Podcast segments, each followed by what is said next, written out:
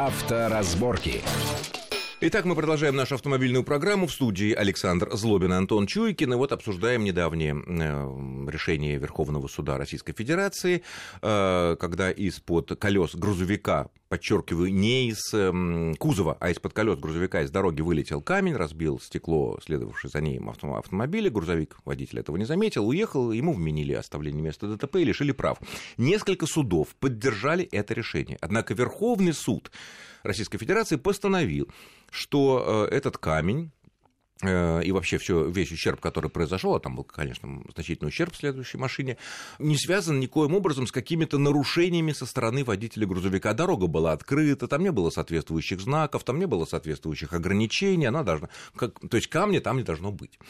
Вот. И раньше всегда вот этих людей как бы привлекали за камень. Вот это вот положительное дело. А вы знаете, тут я могу только рассуждать, э, ну, скажем так, в сослагательном наклонении, там, на что бы я обратил внимание, если бы мне приходилось э, принимать такое решение. Во-первых, что была за дорога, а, во-вторых, откуда взялся камень, потому что грузовик же мог его привести между своими сдвоенными колесами, допустим, задними.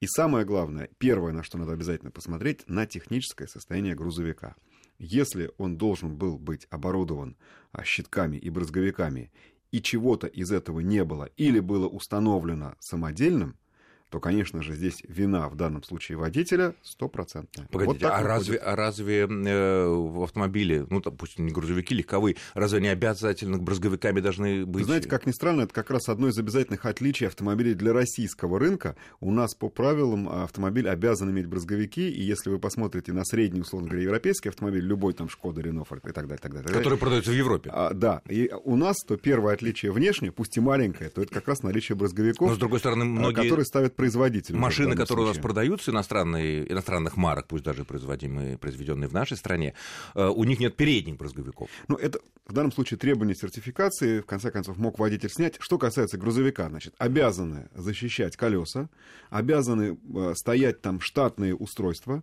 а мы знаем, что зачастую вот эти вот резиновые фартуки, которые за металлическими брызговиками, они из-за того, что они повреждаются, особенно на строительных грузовиках, они куда-то, так сказать, улетают и не возят. При этом необычайно опасный снаряд на дороге – это камень, застрявший в шинах э, грузового автомобиля. А если он застрял? Особенно, если он между вот сдвоенными Я понимаю, и в любой момент он может вылететь со как? страшной скоростью. Проща, представьте. Хорошо, а водитель э, грузовика в этом виноват? Вот он едет, едет э, по какой-то дороге, да, выезжает там со своей стройки, у него попал этот камень между колесами. Откуда он это знает? Если на грузовике... Если он, он осмотрел машину перед поездкой, там все поправил. Если там стояло на грузовике все, что нужно, все, что предусмотрено конструкцией, а на минуточку должен вам сказать, что для грузовиков э, строительных, для самосвалов, для многих даже предусмотрены специальные такие планки, которые опускаются, э, просто располагаются как раз между вот этими сдвоенными колесами. Они сделаны для того, чтобы, простите мне этот глагол, выковыривать эти камни просто по ходу движения. Если они туда попали. По ходу, да, вращения колеса э, камень натыкается вот на это металлическое препятствие, оттуда выскакивает. Если там стояло такое устройство, если там был предусмотренной конструкцией брызговик, то водитель не виноват. Если не было, вот тут уже надо говорить о том, что он допустил эксплуатацию транспортного средства, не готового к исправной А если это езде. легковая машина, есть, где вот, ничего не предусмотрено вот почему, такого, из-под вот легковой машины что, тоже может? Вот почему я говорю, что с этого бы я начал обязательно. А что касается легковой машины, опять-таки надо всякий раз смотреть. Все-таки из-под легковой машины достаточно тяжело выстрелить камнем так, чтобы он разбил стекло. Это первое. Второе. Хотя был случай, вот я напомню, несколько лет назад, уже в начале нулевых годов, на Ленинском проспекте в Москве произошла трагедия. Ехала машина легковая, как я помню, и был неплотно закрепленный люк он так немножко да. наклонно стоял, вот, машина каким-то образом, уж так уж сложились вот звезды, выбросила этот люк, который полетел на высоте примерно там одного метра, попал в следующую за эту машину, как я помню, Волга была, и убила двух человек, вот прям прям срезала вот этим люком. Э, разве можно здесь винить водителя машины, который наехал на этот люк, который хоть и должен был Конечно, там быть, нет. но это не... Это стопроцентная вина дорожников, разумеется. Это не в надлежащем состоянии находится дорога, улица, проезжая часть. Так, так наличие далее. камня, который там лежит, а мы не знаем с вами, откуда он взялся. А Почему я говорю, а первое, как... первое, да. на что я посмотрел, это что было в грузовике. Откуда он приехал, действительно, где был камень. Просто большой камень, если он... А я сильно подозреваю, что здесь повреждения были серьезные, потому что иначе я не могу себе представить настойчивость человека, который дошел до суда, причем ни одной инстанции.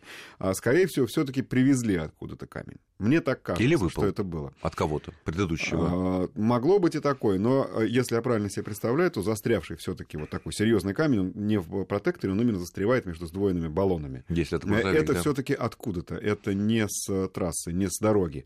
Но опять-таки, конечно, это тоже надо изучать. Я в данном случае назвал, вот на что бы я посмотрел первым. А если Конечно, вот мы едем... по- откуда камень, Да, если мы едем по дороге и видим, что впереди идущего грузовика или грузовичка или автобусика э, между какой-то камень или какой-то посторонний предмет застрял между задними сдвоенными колесами. Надо что, сигналить как-то, да? Упаси Господи, это не наше с вами дело. Наше с вами Же не дело, наше с вами дело доехать до поста ГИБДД и предупредить их об этом. Потому что все остальное это их прерогатива. А, Вы не можете обогнать? останавливать. Конечно. Нет, предуп- не, не потому, что мы имеем право остановить как правоохранительный орган, а отнюдь предупредить человека, что он может стать причиной... Ну так не предуп- мне кажется, проще все-таки Сказать, смотри, что у тебя там... Ну, это, это мы же довольно тяжело. На, на ходу это довольно тяжело сделать. Понимаете, от приоткрытая дверца там задняя автомобиля легкового, это уже все понимают. А тыкать пальцем, едучи рядом с грузовым автомобилем куда-то в его сторону, это еще не объяснишь. А я бы в данном случае, ну, и либо на остановке, либо попросил бы его остановить. Ну, как-то вот так. Понятно. Ну что ж, тема интересная, опять же, будем следить, потому что очень необычная история, которую поставил точку Верховный суд. Но, конечно, у нас непрецедентное право, и каждый аналогичный или какой-то похожий случай будет разбираться, естественно, отдельно. Главное, нам в него не попасть. И ни с одной, ни с другой стороны. Э, Еще одна интересная тема. Тут большой помпы было несколько дней назад объявлено, что знаменитая американская компания Tesla, знаменитая тем, что выпускает такие вот модные и прогрессивные электромобили, э, начинает принимать предзаказы на новую модель, которая называется модель 3 Tesla, э, самая дешевая из э, линии Tesla, там она будет стоить где-то в США порядка 35 тысяч долларов, это не очень дорого, у нас, если она будет продаваться, будет под 50 тысяч долларов, но такой ажиотаж вокруг этого, вообще вот эта Tesla, компания Илона Маска, которая заодно еще запускает частные космические корабли, э, считается каким-то символом прогресса в автомобилизации, в автомобилях. Это действительно так? Вот что это за фрукт такой, это Тесла, по которой все вот так восхищаются, и блоги читаешь, и там даже наши э, видные бизнесмены говорят, что это вот буду, я сел в Теслу и понял, что будущее вот здесь оно, а мы думали, что оно будет лет через 15. Что за фрукт? Или это какая-то панам такая? Вы знаете, во-первых, я бы хотел сказать, а, что э, трешку здесь мы, скорее всего, не увидим ни разу, несмотря на вроде как доступную стоимость, потому что как раз только благодаря тому, что Тесла стоит так дорого, она в том числе и стала популярной среди определенной категории покупателей. Я хочу напомнить, что вот та дорогая Тесла, модель вот нынешняя, там S, которая 100 тысяч, да, если в валюту переводить, стоит, а, только с нее мы узнали, что есть такая марка. А на самом деле она была не первой Теслой, до этого была достаточно такая утилитарная, причем спортивная машинка, которая а, была вот первой такой ходовой. Интересно, ней технологии эти электрические отработали, но ее-то мы в России, в общем-то, не видели. То есть пока не, не случился дорогой автомобиль, которым можно похвалиться в определенной среде. То есть как некий статус-символ. Конечно. Поэтому я думаю, что э, относительно недорогая Тесла будет где угодно, только не в России.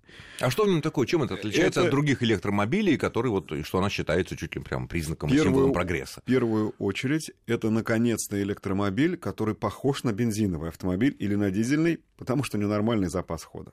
Потому что ну, бич, камень преткновения у всех, кто пользуется электромобилями. Чисто это то, электромобилями, не что- гибридами, а Да, чисто совершенно верно. Тем, что получаешь, что привязан к определенным объектам, где ты можешь зарядить аккумуляторы. А запас хода относительно невелик, потому что как бы нам и что бы нам не обещали производители, все-таки 100 километров это уже хорошо на сегодня. И вдруг появляется Тесла, который говорит 300. Вот они вот к этой модели обещают э, запас хода более чем на 350 Вот, ну, что километров, я говорю, да. а с места вообще будут стартовать за 6 секунд. Ну, Совершенно это- верно. Плюс это что еще- за батареи такие? Плюс еще и быстрое. Ну, как бы быстрое это электричество вообще должно быть свойственно. Там это удобно, там хорошая характеристика крутящего момента. А, ну, вот, вот такие вот батареи. А, я единственное думаю вот что. Понимаете, в данном случае м, гениальность Маска, она а, отчасти э, повторяет э, способности, допустим, Стива Джобса. А, Это не технический изобретатель, это очень хорошо чувствующий рынок и, эм, весь э, маркетинг специалист, который к тому же знает, кого и правильно привлечь. Вот он поймал тренд на электромобили и сумел вот такой вот смело, потому что э, за его спиной не стоял огромный концерн, который, в, в котором страшно совершить ошибку. Он, так сказать, начал с небольшого и оказался таким в большой степени первопроходцем новых технологий, которые действительно здорово увеличивают пробег. Я сильно подозреваю, что лет через 20 мы о нем будем помнить исключительно как о первопроходце, потому что его догонят крупные концерны там, э, на любую букву алфавита. Возьмем, сейчас все занимаются электромобилями. Но вот он первый, и он пока лучше всех э, знает вот эту технологию именно хорошего пробега. Потому что вот главный фокус. Не то, что Но там... и продвижение рыночного позиционирования машины. Хороший пример со Стивом Джобсом, с, Само Apple, собой. который сделал какие-то такие приблуды свои, яблоко фона и прочие приборы и гаджеты. Э, И человек как-то потом уже думает, как-то странно без такого вот быть, да? И, Здесь, и- здесь это тоже есть, безусловно, хотя все еще раз, у Теслы главное достоинство это нормальный пробег. Она в этом отношении сравнима с а, А обычным автомобилем. Если это обычные Другое дело, аккумуляторы, что это, хорошие, это то... невыгодно, конечно. В любом случае, вот когда вам будут рассказывать, что электромобиль когда-то будет выгоден, сейчас ты переплатишь при покупке, зато потом ты сэкономишь на заправке, это совсем не так. Почему? Электричество А, пока недорого, у нас, по крайней Потому мере. что такова физика. Потому что в конце концов электричество все равно вырабатывается, в том числе с помощью э, тепловых двигателей, пусть стационарных, там, турбин или, или даже Нет, гидро, нет, понятно, что гидростанций. э, зараза, то есть у- ущерб для окружающей среды при выработке электроэнергии получается не меньше, чем от использования Если- бензиновых машин.